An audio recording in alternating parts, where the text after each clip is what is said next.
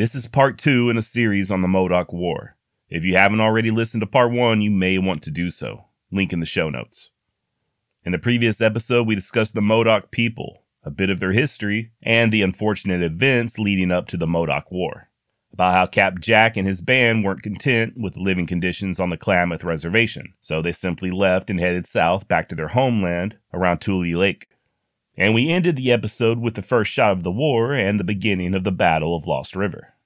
Now, if you'll indulge me just for a moment, I'd like to add a bit more context to the state of affairs directly preceding the Battle of the Lost River. Remember, from April of 1870 to November of 1872, roughly two and a half years, Captain Jack and his people did maintain an uneasy peace with the local settlers, for the most part. There were no more raids, no more war parties or attacks on wagons or anything like that. Their main crime seems to just be making the locals very nervous. And to be totally honest, one can't really blame the settlers for feeling that way. While the Modoc were at the reservation, the homesteaders began trickling in after being assured that the quote unquote Indian problems were settled, at least in that area, and that the land was open and theirs for the taking. Then here come the Modocs sashaying back in and demanding rent along with what amounts to protection money. But you can't blame the Modoc either, right? I mean, this was their land, no matter what a piece of broken treaty paper might say. At least back there in their home territory, the Modoc men could provide for their families, and their children were no longer going to sleep with empty bellies or being threatened by the Klamath. And like I said, peace was maintained, but barely. One thing I failed to mention in part one was that many of the younger hothead Modoc were indeed looking for any excuse at all to go on the warpath and the band's shaman or medicine man guy known as Curly Headed Doctor wasn't helping matters. Old Curly was an early disciple of the ghost dance religion. As such, he helped spread the prophetic promise of the whites soon being driven from their land altogether, of how the Modoc would be reunited with their dead loved ones, and how his medicine would help protect them in battle. He'd get the warriors all worked up, and Kintpuash, or Captain Jack, would have to talk them off the ledge, more than once. Adding to all of this, you may remember me mentioning an Indian agent by the name of T.B. Odeneal in the last episode. Well, I misspoke. I should have said he was the superintendent of Indian affairs for Oregon, as opposed to simply an agent. That said, Odeneal was relatively new on the job when all this occurred, having replaced Alfred Meacham in early 1872. Now, Meacham was trying to work with the Modoc. They knew him. There was a grudging respect. Hell, Meacham was even trying to get their own separate reservation like they wanted. Odeneal had none of this going for him. He didn't know Captain Jack. He didn't know the intricacies of the relationship with the Modoc. And in turn, they didn't trust him. And when Odeneal finally took action, contacting the commanding officer at Fort Klamath, Major John Green, and telling him to send his troops down to get Captain Jack, Odeneal did so without informing Lieutenant Colonel Frank Wheaton or General Canby, the two top military commanders in the area. So, when the Army did show up there at the Lost River Camp on November 29, 1872, the situation was tenuous to say the least, even with Captain Jack doing all he could to maintain peace. Now, the original plan was to confront the Modoc with an overwhelming show of force. The hope was that Captain Jack and his people would see the futility in fighting, that they were far outnumbered, and just return to the reservation without putting up a fight. But as we touched on on the previous episode, Captain James Jackson of the 1st Cavalry showed up with just a mere 40 troops and a handful of civilians. Not the most intimidating army, numbers wise, to say the least. Certainly not a large enough force to frighten the Modoc back to the Klamath reservation. The soldiers also failed to catch the natives by surprise, at least not to the full extent that they were hoping to. Captain James Jackson intended to arrive at the village early in the morning when it was still dark in order to catch the Modoc as they were still half asleep, but the weather just would not cooperate. Remember, this is the end of November, and the horse soldiers soon found themselves riding through a damn sleet storm. And when that passed, everything was froze over, including them. It was hard riding on a trail that had basically been reduced to a muddy slush, and by the time they did reach the Modoc camp, it was already full light, and the troops had been in the saddle, freezing their balls off for at least 16 hours. No more element of surprise, and certainly not an overwhelming and intimidating show of force. Nevertheless, the soldiers dismounted and headed into Jack's camp, and the civilians did the same, crossing the river and confronting Hooker Jim and his 17 warriors. Important to note, by the way, that these civilians were acting on their own. They were neither ordered to the camp nor was their presence welcome, not by the military or the Modoc. Be that as it may, they still began ordering Hooker Jim and his people to lay down their arms. And at first they did, most of them at least, placing their bows and old flintlocks on the ground. Meanwhile, over at the main camp, there was still no sight of the head man in charge, Captain Jack. Like I said in the previous episode, it's thought, and Jack later claimed, that he was simply waiting in his lodge for the officer in charge, thinking that they'd parley like before. Now, I have read that the build up to things turning violent, from the moment the soldiers arrived to the first shot being fired, was somewhere around 45 minutes. If that's true, this does sort of confuse me a bit. You know, why didn't Jack come out and try to defuse the situation? Was he simply unaware of how tense things were getting outside? Could he not hear what was going on? I don't know. Now, I also mentioned in the last episode how things kicked off when Lieutenant Boutelle tried to disarm and arrest Scarface Charlie who, by the way, did not gain his nickname from scars earned in battle. Poor guy fell off a wagon when he was a child and got runt over. Not that it matters, I just found it to be an interesting anecdote that reminded me of Johnny Cash. Remember that scar on his face, the way it sort of lent credence to his outlaw persona? Kind of made him look all that much more darker and dangerous. And then you learn that Johnny got that scar back when he had a cyst cut off his face in the Air Force, as opposed to a knife fight in San Quentin. Legend has it that the military doctor was a bit in the cups at the time of the procedure. Anyway, I'm rambling. Point being, Scarface Charlie, while he did have a large scar on his face that made him plenty scary looking, it weren't a combat wound. Not that this made the man any less lethal, mind you, and he damn sure wasn't about to lay down his gun and get arrested. That's where Lieutenant Boutelle comes into play and where we left off on the previous episode. The warriors, like Scarface Charlie, who still retained their firearms, were clearly getting ready to use them, and the junior officer quickly realized that violence just wasn't going to be avoided. The sooner you open up the fight, the better, before there are any more preparations, Boutelle remarked, strongly urging Captain Jackson to open up the dance before the warriors got even more of an upper hand.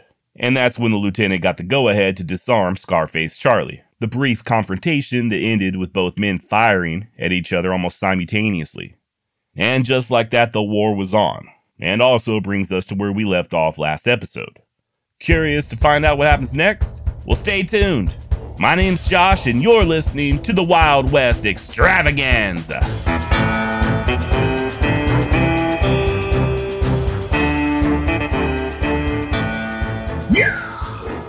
As soon as Lieutenant Boutelle and Scarface Charlie discharged their firearms, the still armed Modoc warriors began pumping rounds and arrows into the exhausted and half froze soldiers as those who laid down their guns went for them in a mad scramble.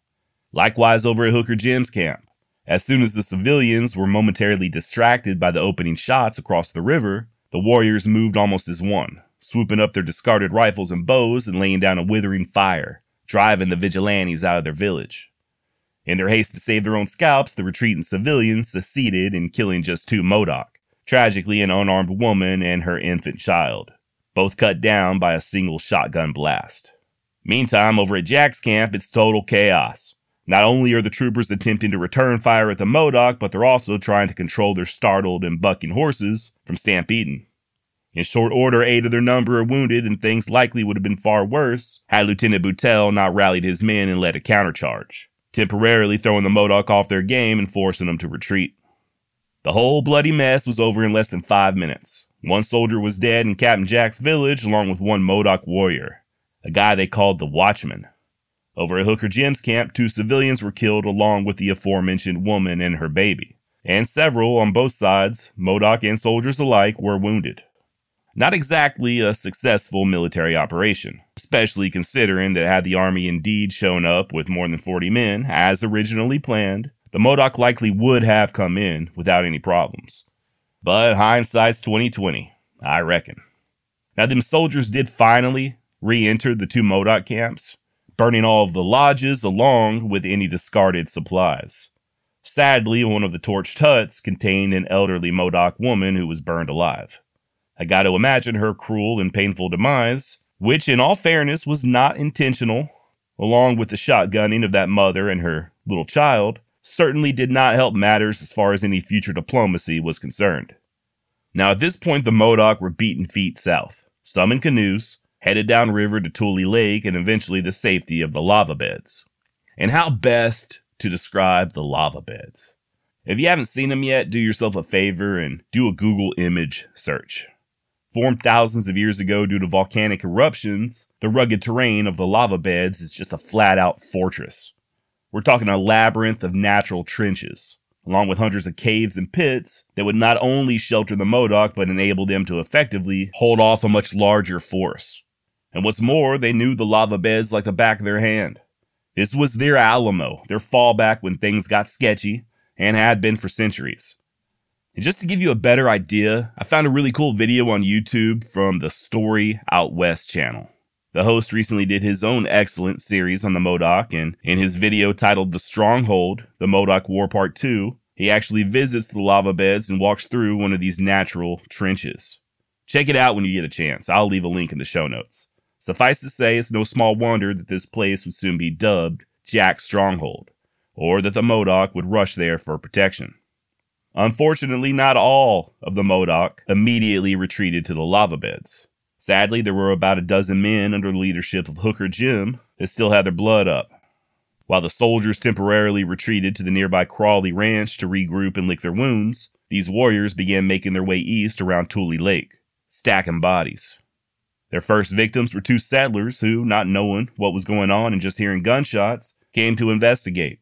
They were immediately cut down, likely before they even knew what hit them. Next up was a family of Australian immigrants, the Boddys.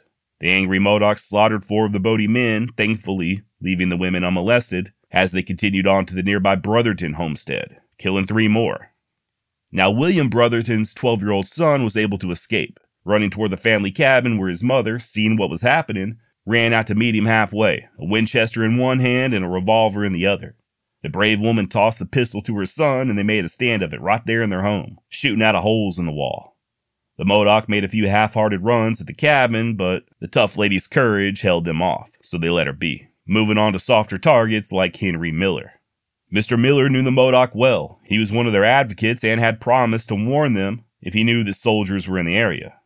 He almost certainly was not aware of that morning's events, but that didn't stop Hooker Jim from filling old Henry full of lead.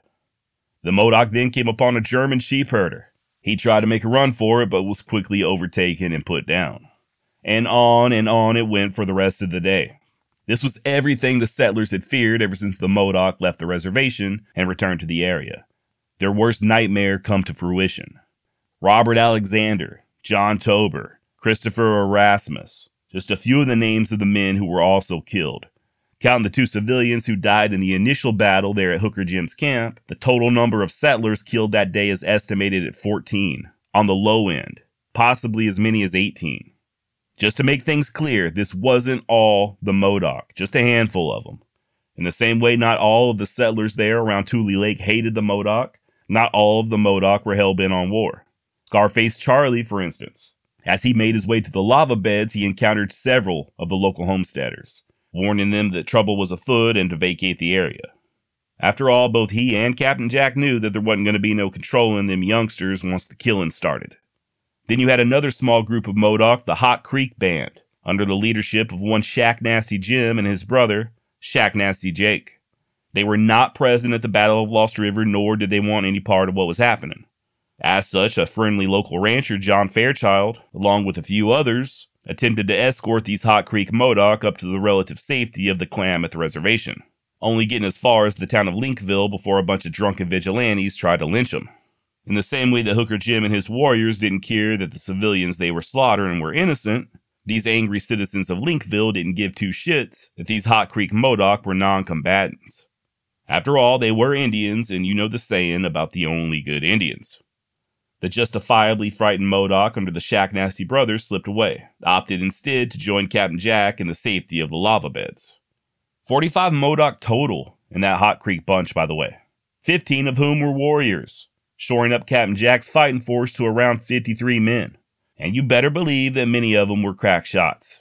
Another by the way, if you're wondering how the Shack Nasty brothers got their interesting nicknames, well, evidently their mother had poor housekeeping habits, kept a nasty shack, other men in that Hot Creek band that will go on to play a part in the coming war had names like Bogus Charlie, who was known to be a bit of a prankster, Steamboat Frank, another guy who got his name from his mother, who was said to have huffed and puffed as she walked, and Ellen's man George, thus named because he had been adopted and later married by an older woman named Ellen.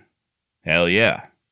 Now, this John Fairchild guy I mentioned, who attempted to bring the Hot Creek Band up to the reservation, like I said, he was a friendly face among the Modoc, and had even tried to help them acquire their own reservation along the Lost River.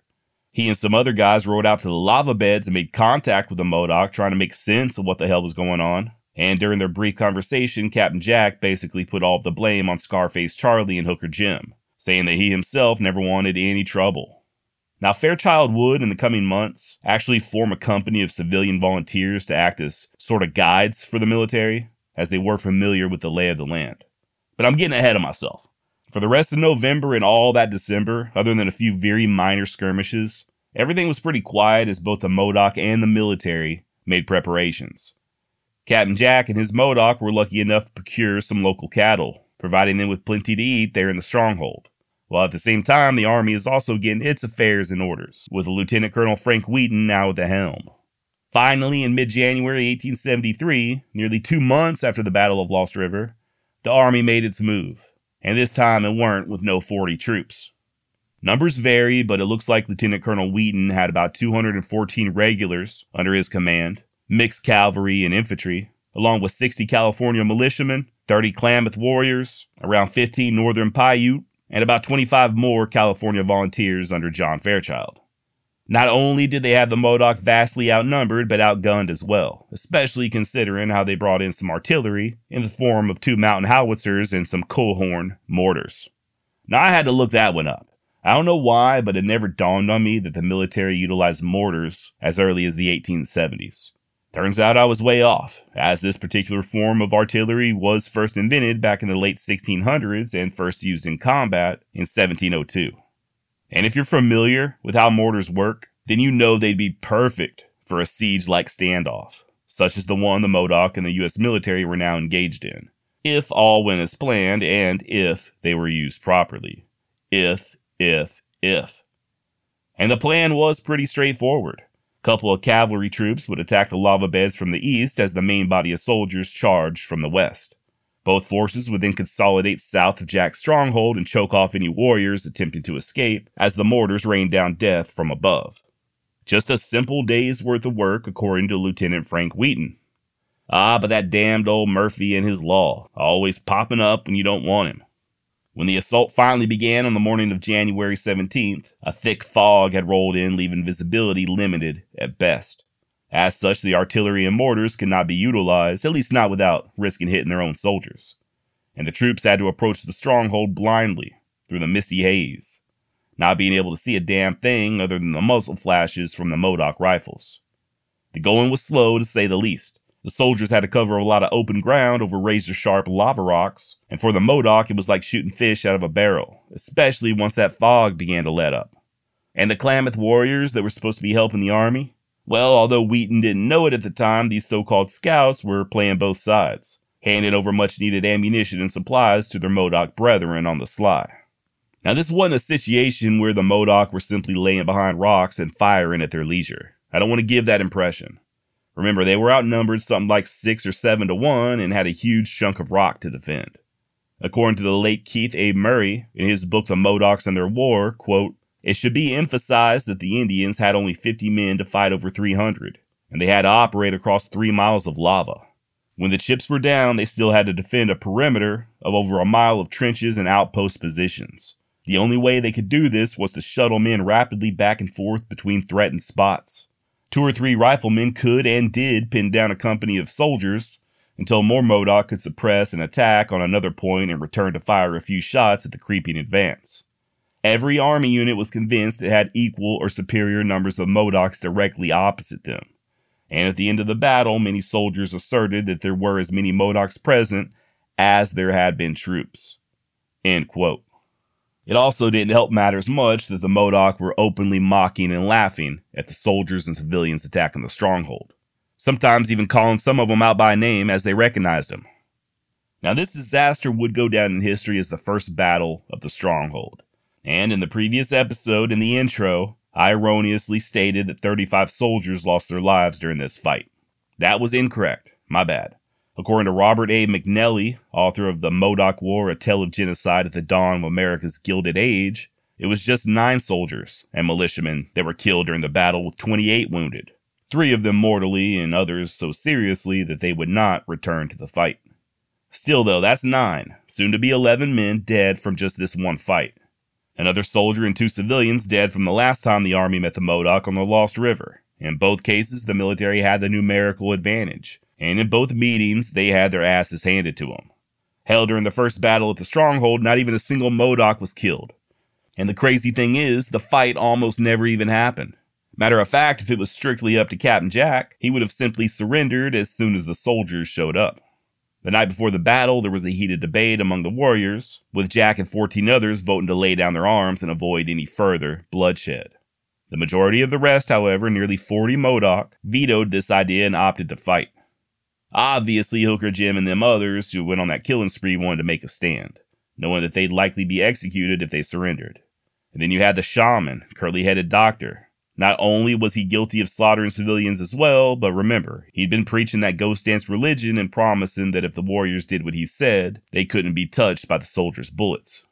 Night before the fight, he ordered hundreds of feet of tule fiber rope painted a bright red and laid around the stronghold, stating that no white man could enter it the holy man then had a medicine pole erected, upon which he hung a few white haired dog hides, some hawk feathers, and otter and weasel skins.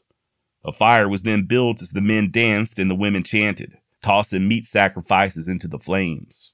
A powerful medicine that prepared the warriors for the day to come. It was also a big gamble on Curly's part. After all, his power and hold over the Modoc hinged on them defeating the soldiers. So when they did finally come out victorious the following day, this only served to bolster the holy man's prestige and strengthen his position as a leader. The same could not be said for Lieutenant Colonel Wheaton. That first battle of the stronghold was such an embarrassing defeat that General Edward Canby himself showed up and relieved Wheaton of duty, soon replacing him with the very unpopular Colonel Alvin Gillem. General Canby, by the way, full name Edward Richard Sprigg Canby, had been wearing a uniform for quite some time serving not only in the Civil War, but the Mexican American War and the Second Seminole War as well. And during the Civil War, it was Canby that led the Union victory at the Battle of Glorieta Pass, forcing all them wild Texas Confederates out of New Mexico. That said, the officer was always considered more of a great administrator as opposed to a fighter. And even then President Ulysses S. Grant didn't consider Canby aggressive enough. Historian John D. Winters described Canby as, quote, very active, but his work makes no great show as yet, because it is conducted too quietly and without ostentation. Canby is a tall man with a thoughtful and kind face, speaks little and to the point, thoroughly a soldier, and his manner is very modest and unassuming and sometimes even embarrassed. End quote. Not sure if that's a bad thing. You know, it sounds to me like this conflict with the Modoc could use a little less ostentation and a lot more thoughtfulness and it appears that I'm not the only one who thinks so. Rather than quickly attack the stronghold yet again, a peace commission was formed, chaired by Alfred Meacham, that former superintendent of Indian Affairs, that actually had a somewhat respectful relationship with the Modoc in the past. Only problem was that was in the past. The Modoc now partially blamed Meacham for their treatment at the Klamath Reservation, then there was Jesse Applegate, another member of the Peace Commission and one of the Applegate brothers who forged the South Trail that still bears their name. Goes without saying that the Modoc couldn't stand the man. I mean, it was he and his brother Lindsay who first brought the whites into Modoc territory. And in the years that passed, Applegate had worked to rid the region of Modoc so he could use their land to run his cattle. Sensing this distrust and disdain from the Modoc, General Canby wasn't just content to rely on wishful dreams of peace. He used the intervening days to strengthen his forces, bringing the total number of men under his command to a thousand and adding a few more mortars in the process. And once again, Captain Jack was looking to surrender. You know, I couldn't help but notice parallels between the Modoc War and the Nez Perce War, particularly with the perceived leaders. If you haven't listened to the episode I did on Chief Joseph and the Nez Perce War, link in the show notes, but spoiler alert. Chief Joseph wasn't really in charge nor was he ever a war chief. He just happened to be a name that the press picked up on, and seeing as how the Nez Perce War was widely reported, Joseph was somehow cast into the limelight despite his never being in charge of anything other than his small band. Likewise here with Captain Jack. He was the chief, yes, just like Joseph, but he's clearly not in total command of the Modoc. I mean, you had him and his people, but you also had those Hot Creek Modoc and the ones under Hooker Jim, not to mention everybody that was under curly headed Doctor's spell. And besides, no chief could speak for all of the warriors anyway. Jack couldn't order anyone to either fight or surrender. He could merely suggest and lend his counsel.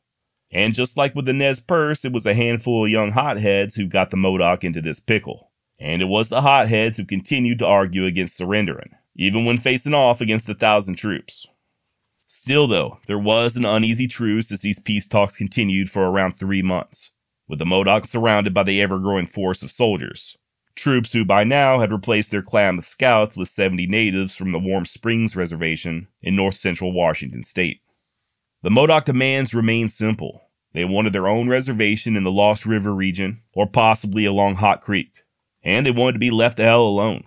The government, however, was pushing for an unconditional surrender, and they made it clear that they were going to charge many of the Modoc, especially Hooker Jim and his warriors, for murder. There were several meetings, Sometimes the Modoc would send female emissaries to meet with the Peace Commission. Other times the government would send their own messengers straight into the stronghold. And while a lot of these sit downs were peaceful, especially when the trusted John Fairchild was present, many of them were just downright tense. Elijah Steele, a Yreka lawyer who had always gotten along well with the Modoc, barely escaped with his life after spending the night in the stronghold, refusing to ever return. Finally, the Peace Commission received permission to offer up an alternative solution. Rather than hand the Modoc over to the wrathful Oregonians, they would be sent to Indian Territory for a spell to let things cool down a bit, and then they could negotiate for their own reservation. However, those responsible for slaughtering those innocent civilians had to be held accountable. The Modoc would not agree to this, and they continued to stall. And in a way, you can't fault them. I mean, Ben Wright and his massacre were ever present on their minds. You may recall that from the last episode how the notorious Indian killer set up a white flag and invited the Modoc in under the ruse of peace talks, only to slaughter dozens of them. It's no small wonder that the Modoc still equated these peace talks with treachery, and it should come as no surprise that they themselves began devising a treacherous plot all of their own. Keep in mind that the army had been slowly moving in closer and closer until they were camped just within sight of the stronghold, letting the Modoc see just how outnumbered they truly were. And yes, Captain Jack still wanted to surrender. His main opponents, curly headed Doctor, Hooker Jim, and Schonchin Jim, still all strongly opposed this idea, for the obvious reasons that they knew they'd still be tried and executed. Things got so heated that at one point someone tossed some woman clothing on Captain Jack, deeply shaming the Modoc chief so much that he finally agreed to their treacherous plans. The idea was to kill the peace commissioners, of whom General Canby was now a member. The Modoc figured that if they got rid of these men, the leaders, the rest would just cut their losses and leave, cutting the head off the snake, so to speak. And Captain Jack, in order to regain his strength among the Modoc and assuage his wounded pride, agreed to lead the assassins and kill Canby himself, on the condition that the general would be given one more last chance to meet Modoc demands. On April 5th of 1873, Jack once again met with Alfred Meacham and John Fairchild, along with Judge A.M. Rosborough, who was now also part of the Peace Commission. This several hour meeting took place in a tent outside of the stronghold about a mile from Colonel Gillem's camp, and once again, no terms were agreed upon. Thinking that maybe there was room for improvement, Meacham sent word to Captain Jack through a Modoc lady named Toby Riddle that he'd like to speak again in another few days. Now, Toby Riddle's actual real name was Nanukua, or Strange Child, and she was Jack's cousin by blood and married to a Yreka local by the name of Frank Riddle. Originally from Kentucky, Riddle lit out for California when he was just 18 and staked a claim at the Yreka gold diggings. That's how he first met Toby, when her father brought her to town at just 12 years of age in order to sell her services to the white miners.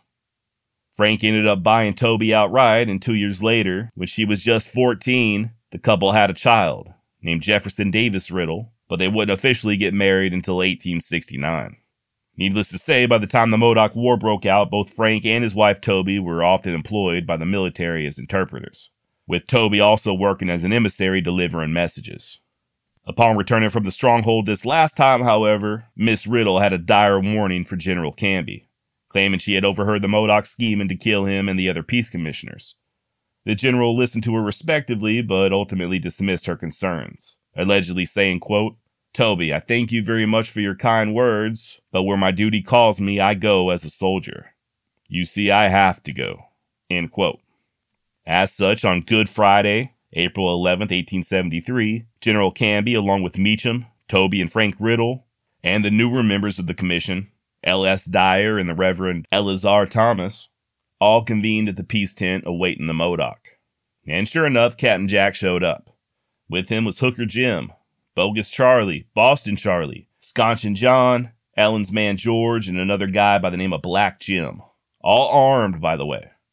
And once again, despite General Canby breaking out the cigars, the two sides could not come to an agreement. Things grew more and more tense and heated, and suddenly, two Modoc, Slolux, and Bronco emerged from their hiding spots, rifles in hand. Almost as if on cue, Captain Jack gave the order and pulled out his own revolver, leveling it at an astonished General Canby and pulling the trigger. The pistol misfired, and Jack quickly thumbed back the hammer and squeezed the trigger again, this time sending a round straight into the General's head. This was followed by a second round and a knife to the throat just to make things certain. At the same time, Boston Charlie was busy dispatching the good Reverend Thomas, shooting him in both the chest and head as Schonchin John pumped four rounds into Alfred Meacham. Dyer and Frank Riddle were able to escape on foot as Toby Riddle yelled out to the Modoc that the soldiers were coming. A little white lie that helped her husband and Dyer escape and caused the offending warriors to break camp and head back to the stronghold. She also saved the life of Alfred Meacham. He was badly wounded but still alive, and in the process of getting scalped when Toby yelled out her warning, causing the Modoc to make a hasty retreat and allowing Toby to tend to Meacham's wounds. Alfred Meacham would live, but the Modoc had just damned themselves. Their chance of ever receiving a reservation of their choosing forever dashed with this act of treachery. With no incentive for peace, the military would now attack the stronghold again, this time with over twice as many soldiers as before. In just a little over a month, the entire war would be over, and in six months, Captain Jack would be dead. And unfortunately, you'll have to wait to hear how all this shakes out. I figured the death of General Canby would be a good stopping point today, so please join me in two weeks as we wrap up the Modoc War with a final episode.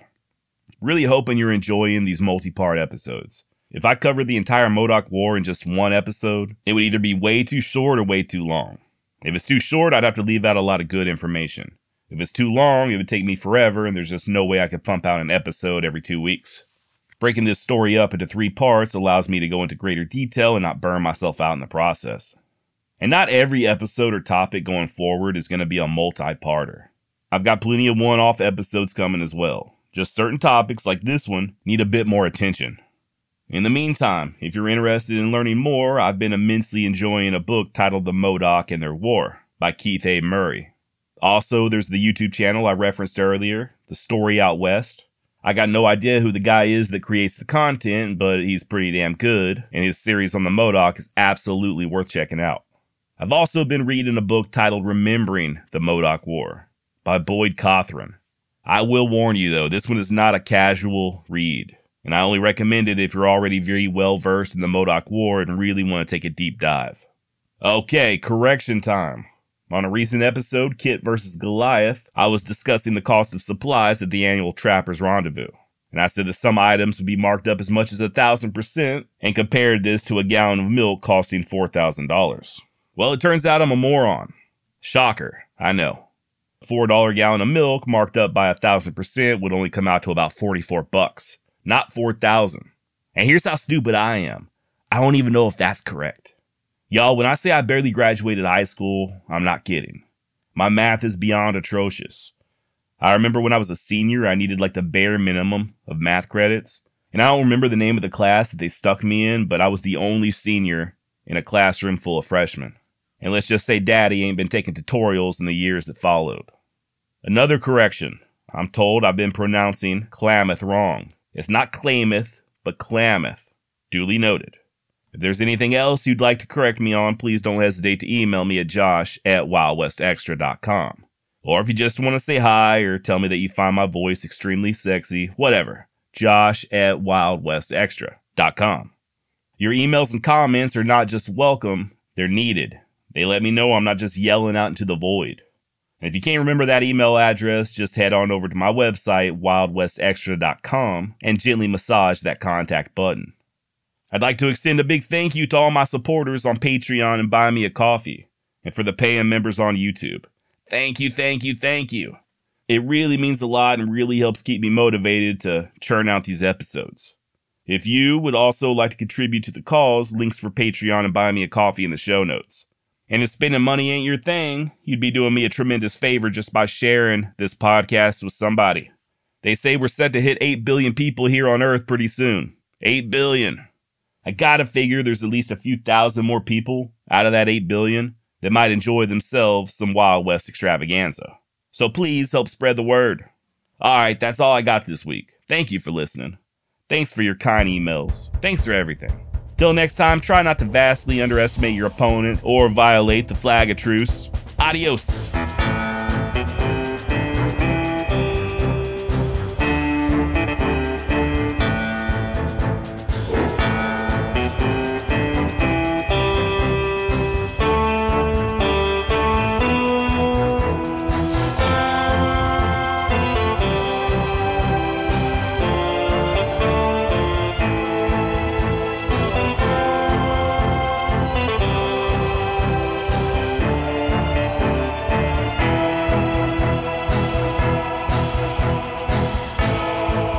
Winchester in one hand and a revolver in the other.